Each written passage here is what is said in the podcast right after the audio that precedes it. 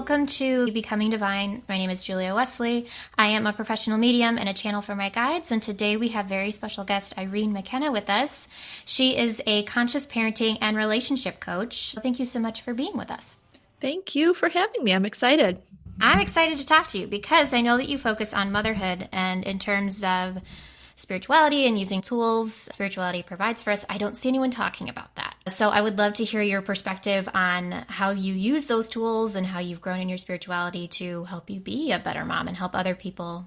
Yeah, absolutely. So truly, I think in all parenting, if we change our focus from the child and what the child is doing and their behavior, because we've so learned through our own childhoods that our validation comes from outside of ourselves. So, like our child's behavior is our worth as a mom, or it's all that we're doing for everyone else. We're keeping the peace. We've learned to quiet our voice and play small. So, what I've really stepped into is experimenting with the parts of ourself that operate from this foundation of love source, God, whatever the case may be for you, and mm-hmm. tapping into that. Because if we can create that oneness, but separate ourselves from their choices, their behavior, then we become more of their guide and their teacher.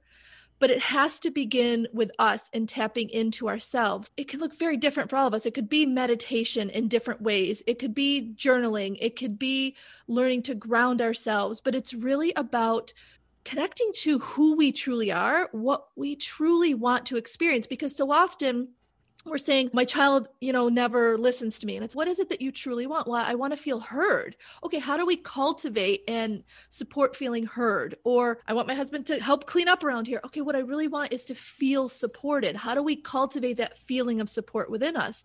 And so all of these tools and answers are within us and i think this is where we create this union between mind body and spirit to tap into these resources and how we see life, interpret life, approach life and our relationships, and therefore experience it. That's great. The idea of being distinct but yet still part of the all. It's the same principle being applied to the relationship that you have with your kids. And I think as a mother, that's probably particularly apt because this child was literally part of you. Right.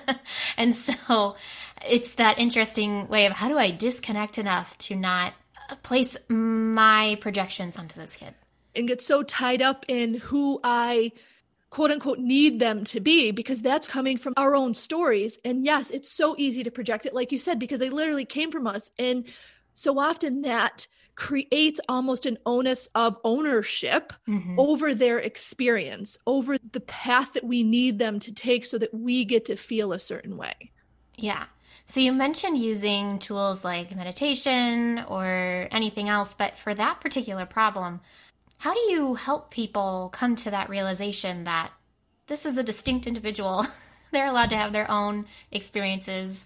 Yeah, it's a combination of things, but one is starting to share the newest in brain science, like research and how the brain develops and mm-hmm. how we shift from that traditional parenting model because that's what tells us that we need to have this control to fix their behavior to focus on this is this traditional parenting model. So it's part education and just relearning and questioning those beliefs and stories that we grew up with and therefore it's how we see our child. Mm. and then it's connecting to ourselves because like you said we're projecting so much onto them. It's seeing how our perceptions our interpretations our expectations play into our approach, which therefore becomes the result that we get. Because I believe on an energetic level, I love the quote. I think it's Sri Ravi Shankar who says, We communicate more with our presence than our words ever do. And I share this mm-hmm. with moms all the time because when I'm disconnected from myself, my kids need me even more because right they're feeling that disconnection on an energetic level. So it's part education and relearning what we've believed to be true about the parent child relationship. Mm-hmm. And then on the flip side of that, it's learning to love ourselves again, learning that we are worthy and we are enough, not in what our child does or, or, who they become, but that we are inherently enough. So it's really about our relationship to ourself as a means of showing up differently in our relationships because this doesn't mean I don't hold boundaries with my child that I'm either trying to teach them or I'm respecting my own needs. So I hold these boundaries, but I do it from a place of love and connection, not from resentment and punishment and other means to to fix and control. To go back to your psychology point, it, it's so true that in the old paradigm where punishment was seen as a means of effective behavioral modification. And sure, but also very moment, traumatic. Yeah. in the moment, it can be very quote unquote effective, which is mm-hmm. what leads us to continue this paradigm model over and over because in the moment, I have stopped the behavior. Mm-hmm. But at what cost? Right. Because um, behavior is the downstream communication of an upstream need or feeling. Yes. And if I'm only focusing on that behavior, all humans act that way. Mm-hmm. If I'm reacting to my partner, I'm needing to feel supported or heard, but he's only focusing on the fact that I'm being snarky with him, then uh-huh. we get an argument, right? Right. But it's the same with our kiddos. If we're only focused on that behavior in the traditional parenting, where it is, again, in the patriarchal masculine energy, it's the what are they doing? I need them to stop doing that so I can have peace and calm and that kind of energy versus shifting from that and relearning what we've been led to believe to be true from what was modeled to us. Yes. It's the modeling that's so important, isn't mm-hmm. it? Because that's the only thing that you've been exposed to. And so mm-hmm. anything else seems ridiculous. That's not what worked for into, me. Yeah. Yeah. We come into parenting with on a subconscious level an idea of how a child should be, how mm-hmm. a parent should be. And this is why what has created this shift in how I see motherhood is because I have so many moms that come to me. I've read the books, I listen to the podcast, I hear the tools, I know what to do. I can't freaking figure out how to do it and how to implement it. And I keep yelling at my kids. I keep being reactive to them. I keep wanting to use punishments, even though I know that I want to be different. How come I can't be different? And this is why we need to recode on that subconscious level. We need to learn to question those beliefs. This is like the reparenting work that's a buzzword right now, but it's basically going back in because that child that didn't feel heard when you were five years old, who was punished for having feelings, who was told to suck it up, that child is still inside of you. Mm. And it, and with the subconscious mind, it doesn't know time. So when I'm in the relationship with my child, I'm reliving that part of me, but now I'm reliving it as the giant as the adult, as the right. person in power. My husband has a saying that eventually came out because we kept questioning it. When he was a child, there was so much out of his control that he used to say to himself over and over again, When I'm an adult, I get to do whatever I want. When I'm an adult, I get to do what I want. I get to make these choices. So, like, when it comes to like budget. He'll we have this budget and then he goes to the store and comes home. I'm like, what are we doing? Oh, you're an adult, you get to do what you want. And we keep replaying these scripts over and over again. And so we need to bring awareness to it, then recode it on a conscious level. I can read a book. Oh, this makes perfect sense. I understand the brain science around like why I want to parent differently. And then in the moment, I just can't do it. And then we go into the guilt and shame. There must be something wrong with me. Why can't I do this? And we keep swirling in that. And this is where creating that connection to our deepest self to relearn that we get to be loved unconditionally, that we are unconditional love. But what we did learn was there's conditions placed on love, placed on attention, respect, affection. And so now we're still replaying these conditions in our life, in our relationships over and over again. Yeah, you hit on a lot there. So we're talking about timeline healing, we're talking about inner child work. Yeah. so I think the first thing that I want to touch on is you mentioned people being given all of the tools, like they're they're reading the books, they listen to the podcast, but still coming at it from an old paradigms perspective. Correct me if I'm wrong, but there is this idea of being the mom, but also taking on the persona of a masculine expression of it. Like you have to be both. From the old paradigm, the dad was just the provider and didn't necessarily take care of anything. They just arrived at home and everything right. was fine. So when you are reliving the old paradigm and your mom and your kind of dad at the same time, and how do you interact with these tools in a way that allows you more flow? Yeah. So what what I hear you asking is how do we shift that energy mm-hmm. into kind of being that more feminine energy? It begins again with awareness that there is two different ways of being because not only did we witness this growing up, but we were in many cases brought up to this. It was goals. What can we achieve in school? How successful can we be? Which is always a very masculine energy. And what we don't realize is we're often seeing parenting from this masculine energy what my child has to do, the goals we have to achieve, how we have mm-hmm. to show up. So it begins with simply the awareness we get to shift to a different way of being. And part of that is learning that it exists, learning that we can ask for what we want in a way that we're speaking to our desires without focusing on the doing. So, what do I mean by that? So, there might be a, a night that I'm like, oh, I'd love not to do the dishes tonight. I can speak that energy and I can be open to receive. I may do the dishes that night, I may not. And it's shifting from speaking to those desires and showing up in a way that we feel empowered in our relationship. So I talk about this unique self. And when I talk about self, I, I love acronyms. I'm all about acronyms. So I talk mm-hmm. about our, our sovereign being. Like, what are the rules we want to have and operate from? Is it that the more I do, others are taken care of? Or is it like the more I can be in an energy of being, the more fun we have? And like things still get done. And I find that when I shift to that energy, it's almost like I expand time. So it's like, what are the rules I want to create and operate from? And that's where a lot of that masculine feminine comes in mm-hmm. because we've been leading with the masculine, but can I shift into seeing it differently. And then E is empowered. How am I showing up with confidence in what I want and asking for what I desire in my own life? And then L is love. Am I connected to that love within me, that inherent love and worthiness within me? And then F is focused within. Every time I feel triggered, what we've been led to believe again that our circumstances happen outside of us. Therefore, I need my child or my partner to do be act say something so that I get to feel a certain way.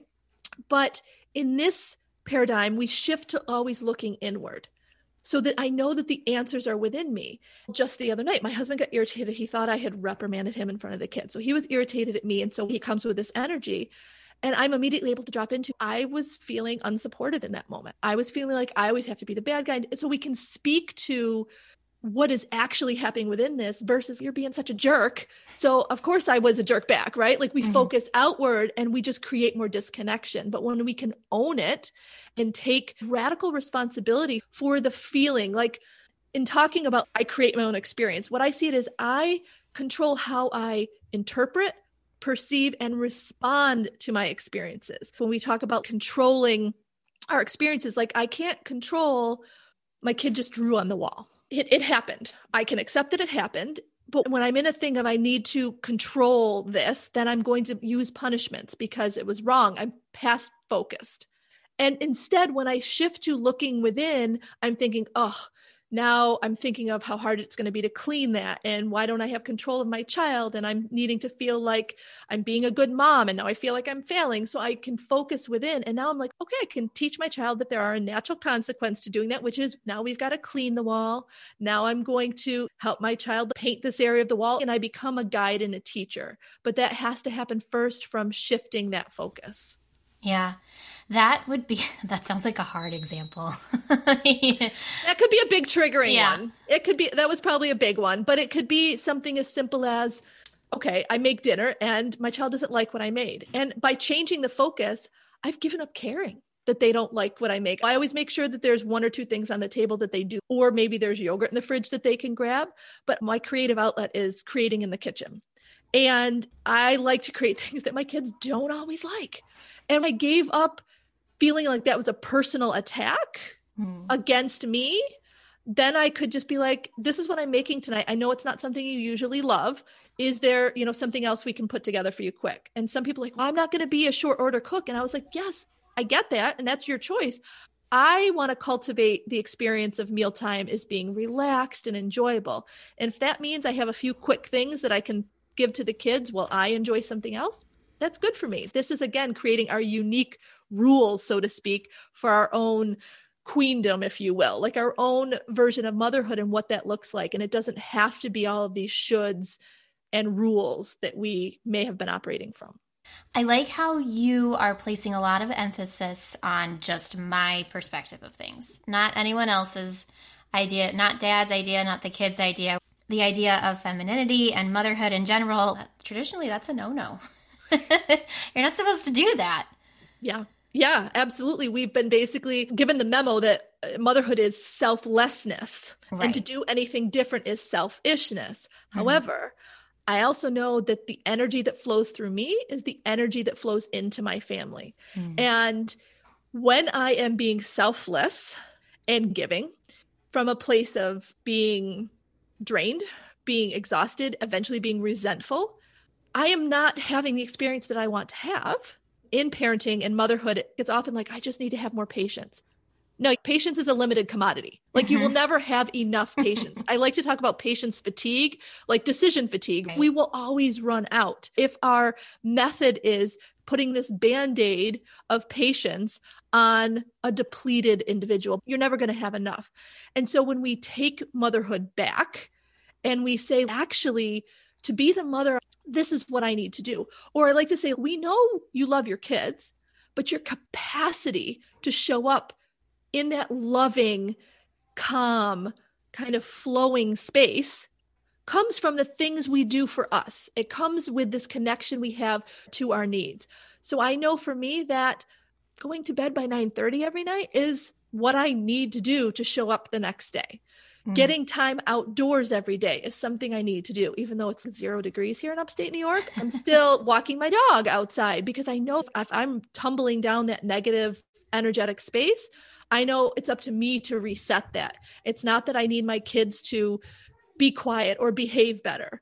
Now, that doesn't mean I get to not set boundaries on their behavior or the noise levels, but I do it from a place of love and connection by focusing inward first. It's a completely different interaction. And the cooperation I get comes from the connection that I have with my kids. I use the example on like connection and cooperation is like my husband likes things a little bit more picked up than I care about. And yet I value our connection. So I make the extra effort to clean things up, be mm-hmm. neater in certain areas. And so when we want our kids to quote unquote cooperate, it comes from that place of connection. Like they have to care wh- what we want. And to know that they, we care comes from knowing that we've got their back, not that we're here to nag and punish and take things away from them when they don't do it. And the only way we get to that space where we can operate like that is by focusing inward. Yeah, you're hitting on something that is in a larger sense, not just in its application towards parenting and relationships. When you keep talking about the self Yeah. in a like a spiritual sense, there's this idea that in order to ascend, you have to stop thinking about yourself as you. You're supposed to kill the ego. You're supposed to kill the self. And I'm like, man, that's unhealthy. We really can't be doing that. You're you on purpose. What is it like to have the experience of being Irene or Julia or whoever you are? And you're bringing up the point that the more that you focus on your particular individual needs, you're actually able to show up in a healthier, more loving, more connected, selfless way. Yes. If I'm focused in, then my capacity to show up in this way changes. And when that shifts, this is what ripples out and changes my family, changes generations to come Mhm. after. This, I believe, is that spiritual connection. If I'm deeply connected to me and what I need, as an individual, then we go up the levels of consciousness. So I'm showing up in courage, I'm showing up in love, I'm showing up in those higher states versus fear Mhm. versus despair and hopelessness versus all of those lower energy vibes. My ability to do that comes from connecting to me. Yeah, you're absolutely right. It's all coming from within you always, all the time. And ascend is one of my trigger words. It drives me a little bit nuts. As if we're supposed to not be having this human experience. I'm like, do you think you're here? This was an oopsies. You're here on purpose. And you mentioned how this sort of thing heals generations. And to get back to the idea of timeline healing, the work that you're talking about, it's so transformative and so healing that not only will it affect the timeline, if we're going to think about it as linear into the future, you're going to be able to change the way that you've related to your past. And you're going to be able to change the way that even perhaps your ancestors or even your living relatives change the way that they relate to it. And it's not necessarily that you're changing the actions that have been taken, but you're changing the way that everyone relates to it and everyone can see things a little bit softer and everyone can start healing from it instead of just recreating that trauma over and over again. Yeah. To me, I think motherhood is when we shift to seeing our children as our greatest teachers mm. right? They are calling on us to heal these parts of ourselves that have come from the pain of past generations. Mm. Like my parents, doing the very best that they could, showed up a certain way based on how they were parented. And we go back. So here I am saying, okay, this pain stops with me. And that's how I'm, and like you said, that's how I'm shifting it. And yet, the way we know where our pain points are our children light them up really well. like they like shine a flashlight of, oh, here, right here, this thing I do that irritates you every single time. well, oh, some healing needs to happen here. We need yeah. to look back at this. And so it's really an opportunity to step into this version of ourselves as we were born into this physical body to be this state of love this state of you know deep connection and the path to that, if we choose to see it that way, is not to fix our kids' behavior, but to see how our triggers come from our own story. And when I shift those triggers, when I understand them, when I heal them, when I talk to that inner child part of me that is still in pain, mm-hmm. now I'm responding totally different to my child. Yeah, and it's seeing the triggers as opportunities for healing instead of someone that's just out to get you. Your triggers are your own problem. That's what I hear all the time. Like my child's pushing their buttons. I'm like, yes, but is that a bad thing? Could that be a good thing? Because they do know. They begin to quote unquote trust in our reactions, mm. right? What we model, we model how they do that. And, and, we have this inner and outer world, and a child is always trying to create balance, as we all are as humans. And okay, I know if I do this, mom's pretty much going to do this, which is also one of the reasons why when you shift how you parent, it's likely going to get worse before it gets better. And you're going to be like, oh my God, this, what's going on here? Because your child, you've just totally put a pin in the balloon of the balance between their inner and outer worlds. And so now, mm. oh, mom's not yelling at me when I do this. So I need to ramp up my behavior so that I get that same thing. So I create balance. This is why it's a long term game. And parenting from a place of consciousness, parenting, peaceful parenting, I, I don't like the labels, but when we choose to parent this way, it is the long term game. It is what am I modeling? What am I teaching? What am I guiding my child? Knowing that they are their own person and they may not hold the same values as me when they're an adult, but what are the ones I hope to pass on? How can I relate to them from a place of connection versus trying to squash this behavior in this moment? Yeah. The fact that parenting is a long game, because as you're talking, I was just thinking of kids that draw on walls. But you're right, you're stuck with them at least until they're 18. So, how do you evolve this perspective? Or is it the same perspective as the kid, as your kid grows? Yeah, so you have the child drawing on the wall. Now, if all I do is smack them on the hand and send them up to their room, what they're doing is building resentment from me. So, what they may be doing is now they're going to go break a toy because I was on the phone and they needed attention and connection. So they were using the best strategy they came up with because even negative attention is attention. So they were mm-hmm. using the best strategy they came up with to get that. But if all I focus on is the behavior and I send them away and I didn't fill that need, they're going to ask for it in bigger ways. So, an example I like to share is this was a couple years ago. It was my younger son's birthday. I'm getting ready. We're just having family over when that was a thing. And I'm getting ready for it. I'm like trying to cook and clean. And my son, so they're 15 months apart, my older son starts to like make a mess and throw things and like just bug his brother and just quote unquote act up. And I wanted to just send him up to his room. Come on, I don't have time for this. Like, what the, what the freak are we doing here? But instead, I'm okay, I don't know what it is yet, but there's something that he's needing. So I sent him out to play. I cleaned up. And then I went and put him in what I said were my hug handcuffs, and he couldn't be free until I gave him like a hundred kisses. And he laughed, and we had a minute, and we spent five minutes together. And the thing is, after that, all of the behaviors went away. So here was mm. a child on a day that was all about his brother. He's six, right? At the time, here's a day all about his brother that he needed to feel valued. He needed to feel like he was still worthy of attention and affection. And by giving him that, I'm not rewarding him with attention. I'm filling that deeper need. So he didn't need to use the behaviors. So, how does this evolve? So, in that instance, my child draws on the wall. So now I'm like, oh my goodness, what have we done? Here, paper is for drawing. Now we're gonna we're gonna clean this wall. And maybe if I have it, we're gonna get some paint out and we're gonna paint it together. So I'm teaching them like, oh, our choices have these natural consequences, but I'm handling it in a connected way. So then when they get older, I don't have a teenager who's in who's getting risky behavior sneaking around because what does the goal become if I pu- just punish them? Now I just need to get away with it. Yeah. I need to hide it. I need to get away with it. And then I'm going to be looking for maybe attention or affection or respect outside of you. So I'm going to go to my peers And sometimes the peers don't have the best interest at heart because mm. they're writing their own story. And so this is how, when we think of it as the long game, it's okay. They drew on the wall for a reason. There's a quote shared with me recently that was like, why would a great child choose this behavior? So then I'm already starting with seeing them as this great, perfect being that made a choice in that moment. Why might have they made it? Oh, they might have made it because I told them to go play because I was busy and they really needed some attention. Or maybe I've never told them before that we draw on paper, or maybe I don't have paper available and they wanted to be creative so I can get curious about what's happening. And as I do that over and over in these experiences, I'm creating natural opportunities for teaching. Oh, now we need to clean the wall. Maybe we need to paint over it. And as I do that, what they're creating is this internal motivation, this internal guiding light of quote unquote what is right or wrong. But if all I'm doing is this authority figure where I'm telling you that's bad or that's good, basically a child's, oh, I don't need to know what's bad or good. You're always going to tell me what I have to do. And then they're 18 and we see these kids floundering when they get to college. They don't know what to do or how to make choices on their own or what decisions to make. So they're looking for somebody to tell them what to do. And maybe that's when they go to that party and they're like, oh, here, do this.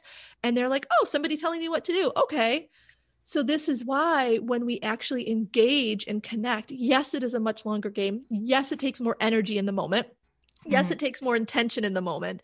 But what am I creating in the long term? I like how you keep focusing on not just treating the symptom, but the cause of the problem. It yeah. seems as if there's a, I'm not knocking on Western medicine, but there is a parallel between how we approach a quote unquote problem where we just uh, deal with the surface issue that we don't want to be looking at yeah. rather than yeah. why it's happening in the first place.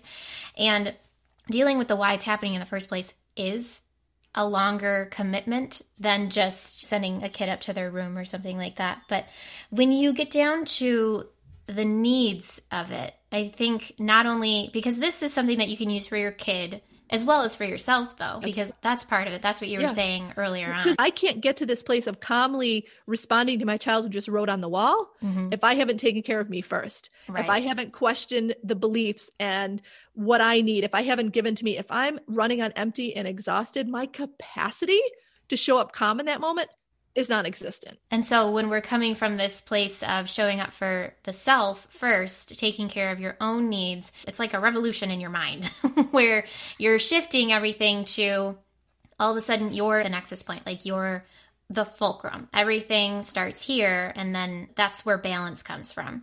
Because I would assume that the way that we parent our children are also the way that we have learned to parent ourselves, especially our inner child. Mm-hmm. How can you help them understand that inner child doesn't need its symptoms dealt with, it needs its the reasons behind why they're acting out. And just to make this question even more complicated, how do you help them How do you help them understand even what that deeper issue is? It's really through asking the right questions. Okay. Like when I work with clients, it's really reflecting back what they're saying and asking the next question that gets them to look mm. deeper within and gets them to look deeper within. What do you think if you're reacting in this way? What is the likely result from that? And tying it back into like into their body. So what were your thoughts in that moment when your child wrote on the wall? Yeah, okay. And it usually comes back to some version of, I'm failing, I'm not doing enough. And so then it's okay. What is this costing you? And it's really just tying it back in. And then it's saying, okay, how would this have been handled in your childhood? Or how did you feel supported in your childhood? And so it's bringing them back to connecting the dots between them all because we often just see our current experience here and we're seeing it from our own lens, our own perception. And because we never learned to question our beliefs, we're just believing them. We're just believing our thoughts. And thoughts mm-hmm. are so fast that we don't even know the actual thoughts we're thinking. So it really comes down to me asking the right questions and then teaching my clients how to ask themselves the right questions so they can create these shifts. Yeah, it sounds as if you're really talking about don't do this alone it's really helpful to have someone it's, who can hold up a mirror for you. Yes, it absolutely is because we don't see our own stuff. Even now, like if something's going on for me, I call a coach or a friend, I'll be like, okay, this is what I'm thinking. And, they'll ask those right questions. I've also gotten really good at having done this work for so long at asking myself those questions. Mm-hmm. So my goal is at, at, the, at some point, like clients for the most part, learn to ask themselves these questions. And there's going to be points in time where you're still not going to see the right question and you still need to dig deeper. So, yes, having that support, I think is vital. I don't think motherhood is something we were meant to do alone. I think the village, so to speak, has evolved to what that looks like. Mm-hmm. And I think it's vital to have that support and not just vent about our complaints and our issues because all venting does is keep us right exactly where we are. If we actually want to change, it comes to having those that hold space for us and call us to more. There's those that support us who are like, girl, I hear you. Let's go. Let's have a glass of wine together. Like that support's vital. But then there's also those friends that stretch us. Right. They are the friends that ask these questions. And it might be friends if you have them. It might be a coach. It might be being in a community that supports you. There are many ways, but it, it's holding you accountable to the vision that you hold for yourself. This is why we read that book and we have all these great ideas of what we're going to do. But without that support and accountability and stretch, it's like an old coat that we put on it's just it's full of holes. It's not keeping us warm but man is it comfortable and familiar. Instead of that new coat you're asking me to put on that just feels scratchy and stiff and it doesn't feel good and it feels hard and it feels messy and mm, i don't want to do that. We will always go back to what's comfortable. It's how the brain was made. We are made to survive and feel safe and change no matter how much we think we want it on a conscious level doesn't come from that place. We have to understand what's happening deeper. Do you ever run into people who are like, I am so ready for the change, but after a while, the subconscious comes into play and it starts like sabotaging. How do you help oh, people 1000%. get over? Yeah. The containers I work with, like my one-on-one clients, are six months long, and they're that for a mm. reason mm. because a lot of this stuff comes up. I'm also available in between sessions, so if if you need to be talked off the cliff, like just send me a message, we'll talk through it. And that's where support is so vital because, like you said, that subconscious will come in and it will quote unquote sabotage us in ways that feel 1000% truthful. Mm-hmm. Oh, I had to say yes to volunteering with my child's Girl Scout troop. Like I, I had to do that. So now I don't have time to do this work. Or I had to host this big birthday party. So now I didn't have time to do my action steps for this week. And I'm not saying that those things aren't true. It's how we perceive and how we label them and how they are underneath taking the place of having time to do this. So we don't see our sabotages as being sabotage. Is it to use the example of the I had to volunteer for my child's Girl Scout camp? Mm-hmm. Is it framing the story as to that may be true, but is that your belief or is that someone else's belief? Yeah, where's that should? Why do you have to? Are you a yes for that in your body? Are you a yes for that? Or are you a, I really don't want to do this but I think people are going to be disappointed in me, or people are going to look at me like, who is she to say no to this? Or, mm-hmm. right, because this goes back to our place of being selfless and not honoring, because again, we learned that love, attention, affection have conditions. Right. So I need to say yes to volunteering so that these other moms like me. I, I don't want to risk the quote unquote conflict of saying no and having to justify that because we do think then if we need to say no, there has to be a good enough reason for it. So, yes, it's also questioning what are you really a yes for and what are you a no for and starting to learn to listen to it. And if you say yes and you realize, oh my gosh, I am really a no for this, this has happened to me many times, how can you step out of it? How can you take ownership of that and take radical responsibility, so to speak, for that? And make a different choice and honor your time or your space or what will you do differently next time? This is building that awareness. Yeah what will you do differently next time? That's the thing. And being aware enough to realize that oh there's that trigger again. And here like you actually can say in. no. Like you actually can. And yes they may be mad at you. Yes they may be upset with you. And you can still say no. Yeah. And it brings up another good point. When you are dealing with someone who's realized that, oops, this is my pothole that I keep stepping into. How deep within the work do you go? Do you say, this is just what this is, and so let's make different choices? Or do you find it useful to help people like really dig into it? It depends on the energy that they're operating from. There's value in understanding, and I'm also operating from the coaching realm. So we're always focusing on our future actionable behaviors. If we come upon a trauma or a story that needs to be gone deeper into, I'm going to refer you to somebody to help you to uncover the story deep beneath. I don't mm-hmm. need to know those stories to help you make different choices in the future. However, if you keep getting stuck on the same one where you're struggling to really show up in your life in this empowered way, then we may need some extra support in there in terms of a therapist or somebody who can help you really uncover that deeper pain and understand it. That's a good point. In my work, sometimes it doesn't necessarily help at all to almost relive the trauma to get to the origination point because what good is that? We're not even there anymore. So we don't need to keep recreating it. Yes. So but helping my clients time, same thing. I was just going to interrupt yeah. really quick. It's like helping my clients see that like the past happened in the past. Mm-hmm. Yes, there is value to understanding it. However, understanding it doesn't necessarily mean a different future. Yeah. Exactly. And that is the next thing. Sometimes when you just deal with it on the surface, it sounds shallow, but sometimes you don't need to dig all that up again. And life will present you with opportunities to deal with a deeper issue if it's there. Sometimes when we go deeper into an issue, we end up creating an issue. yeah. Right. Sometimes it's just be- bringing awareness, coming back yeah. to that word of the patterns that you keep showing up in. Like every time your husband goes off and like starts working, when you think he should be home connecting with you, this is the feeling that comes up. So, if this is the feeling, what's the thought behind it? We can shift that thought, we shift that feeling. Now, we, do also dive into some understanding of there was likely a time in childhood where again you felt you had to earn attention or love or whatever the case may be so that's why this is showing up but we don't need to understand the depths of it this is the old behavior this is where you want to go let's not get stuck on the bridge getting there i like that let's not get stuck on the bridge because so many people do that. You're trying to get from one place to the next, and I know I'm guilty of this. And instead of focusing on where I want to be, I get stuck on how am I going to get there? And then as I keep ruminating about how I'm going to get there, I create the problem itself instead of just trusting the process. But that's sometimes that's hard. The trust of the process is really difficult. It can be difficult that's to me why having support, especially longer term support, is so vital because it feels so freaking messy in the interim and it feels yeah. so hard. And there's going to be days where you're like, I don't want to grow. I don't want to learn about me today. I just want to sit here and binge watch Netflix and eat peanut butter out of the jar and just sit. Like it's not this constant push.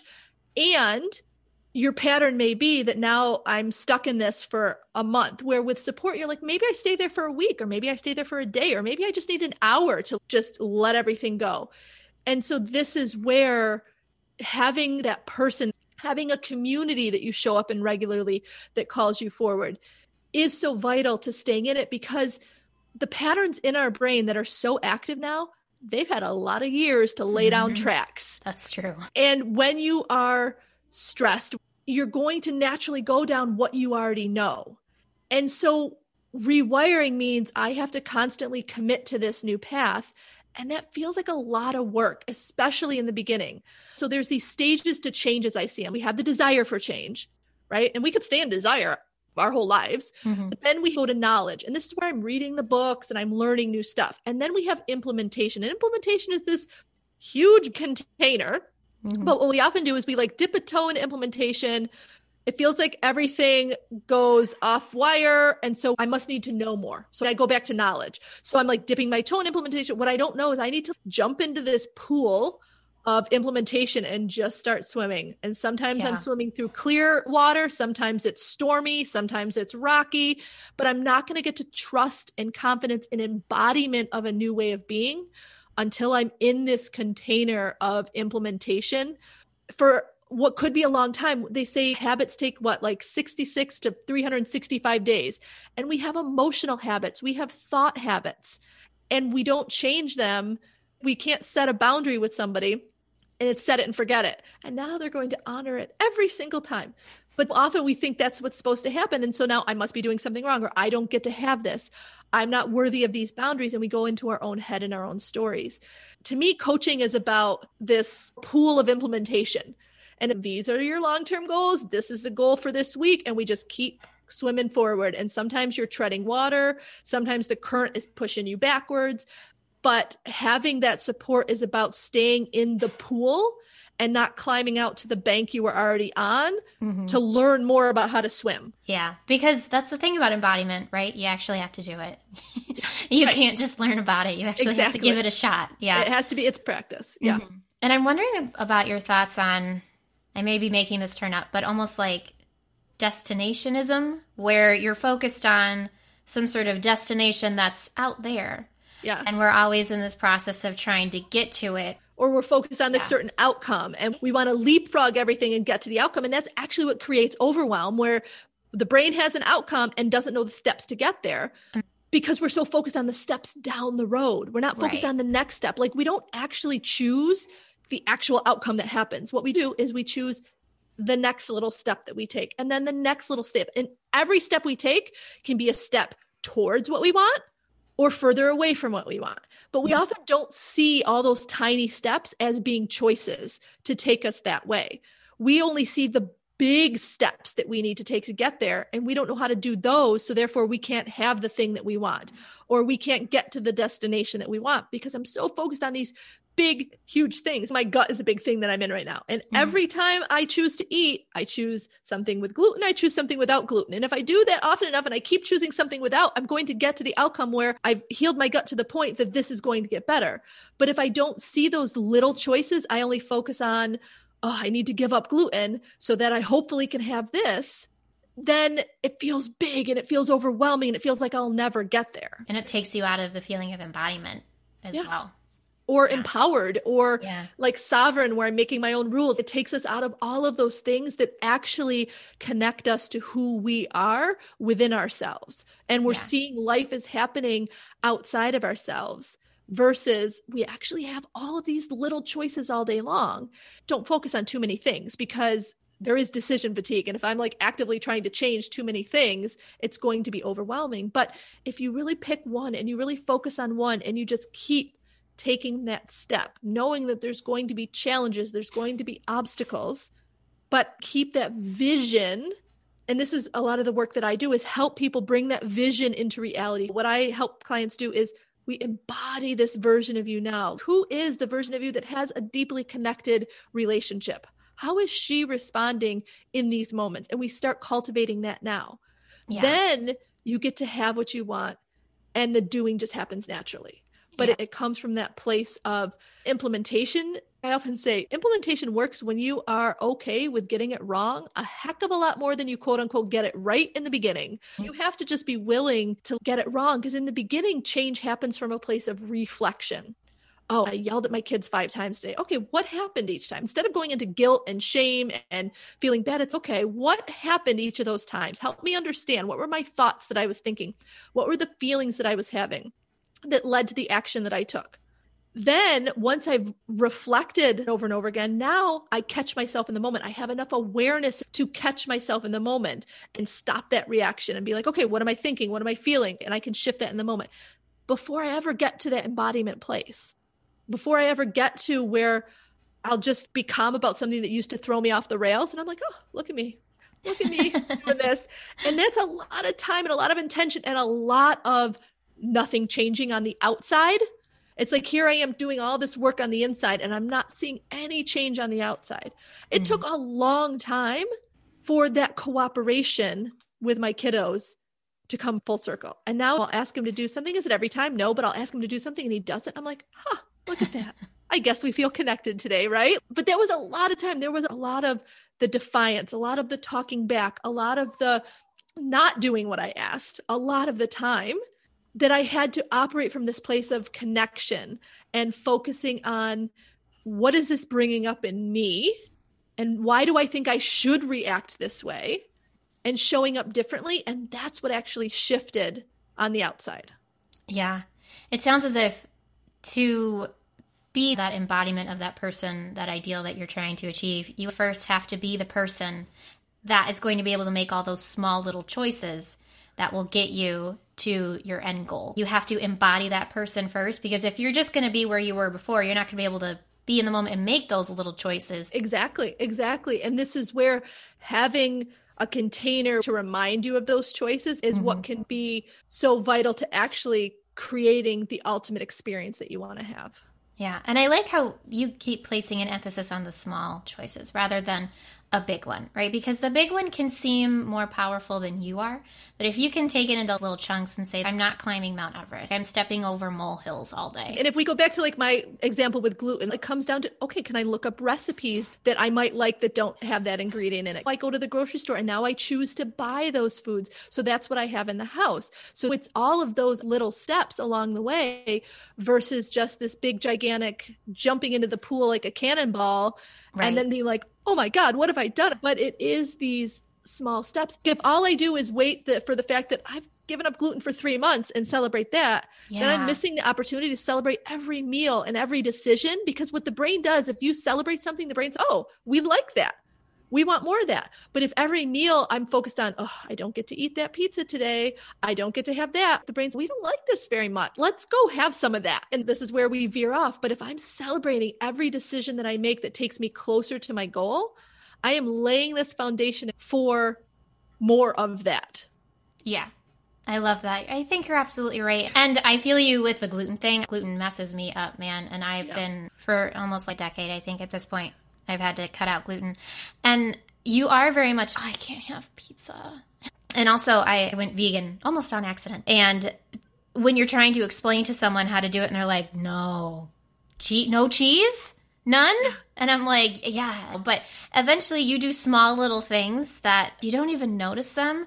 And one day you are like, oh my God, I had cheese in my refrigerator and I forgot. And you have a slice of cheese and you're like, oh, I just put garbage in my mouth. Like eventually you train or yourself. Or you pay attention to, to like what how you, how does my body feel exactly. now that I did that? And if yeah. I can tie into actually this doesn't feel good, mm-hmm. then it's much easier to make those choices later on instead yeah. of beating yourself up about having that cheese. because if all we do is spend our energy on beating ourselves up for having that bite of cheese, we're not finding the lesson in it. We're not saying, okay, I had the cheese because I went into the fridge blindly. I was not in a place of conscious decisions. Mm-hmm. Okay, great. Now, how does my body feel? Oh, you know what? I feel bloated. I feel crappy. I can't find, feel sluggish. I'm going to pay more attention next time I make a choice. Yeah, exactly. Irene, I've loved this conversation. Thank you so much for having it. Do you want to tell everyone where to find you? Yeah, so the best places are on my website, irenemckennacoaching.com. I have freebie on there you can grab. You can connect with me, learn about me, join my newsletter where I go out every week and share behind the scenes of my life and how I operate from this perspective that we've talked about today. And then I have a podcast as well. So Thrive in Motherhood is really a conversation around personal development in motherhood so that you get to mm-hmm. And those are the two best places. I'm taking a little bit of a social media break right now. So focus on those two places and I would love to connect. All right. Thank you so much, Irene. And we'll see you next time, everyone.